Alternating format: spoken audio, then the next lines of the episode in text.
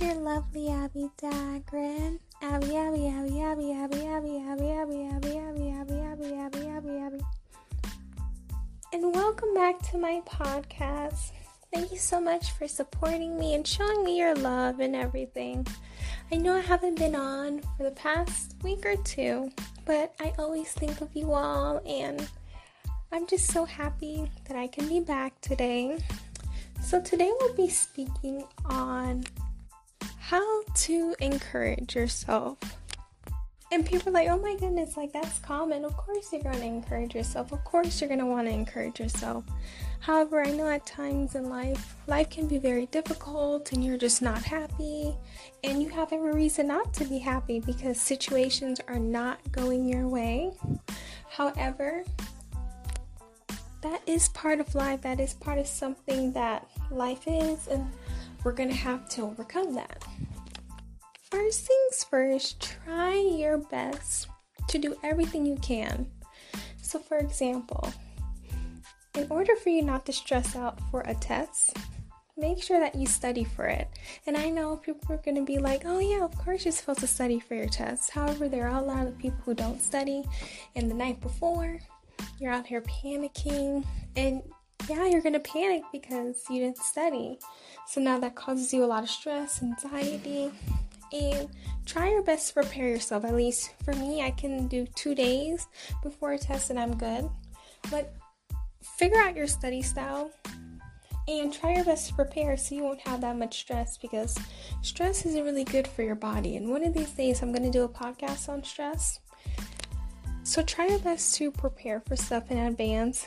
Get to know all the information that you need and make sure that you appropriate all that information. And make sure you're always ahead because you never know if you're last minute what may happen, what something may come up and you may not be able to do that but you but since you prepared you have a lot more time because you were ahead of your game, you were ahead of your time. So, in order for us not to be sad and discouraged, and for us to encourage ourselves, we first have to be prepared. Because if you're not prepared, that can lead to you being discouraged.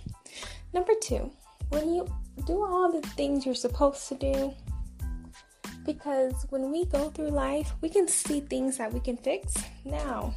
When you see that everything you've done, nothing has happened, everything has turned out bad, now what you can do is do breathing exercises. Breathing exercises are important because stress isn't good for your body, anxiety isn't good for your body, but breathing exercise will help because it will help your body go back into a natural space of not being scared and it will help calm you down. And you can do this anywhere.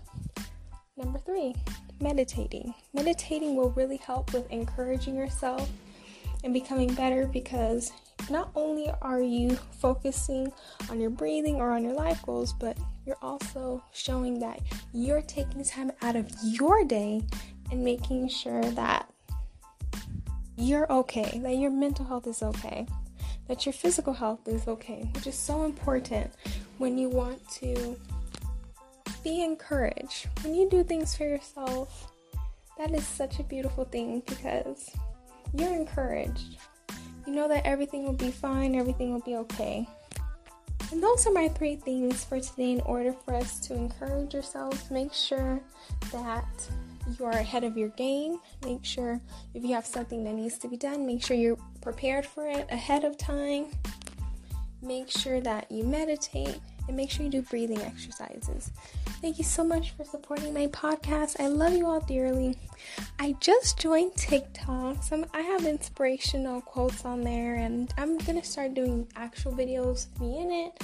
And you guys are gonna have so much fun on TikTok. You guys already know to add follow me on Instagram, Twitter, and Snapchat, and OnlyFans.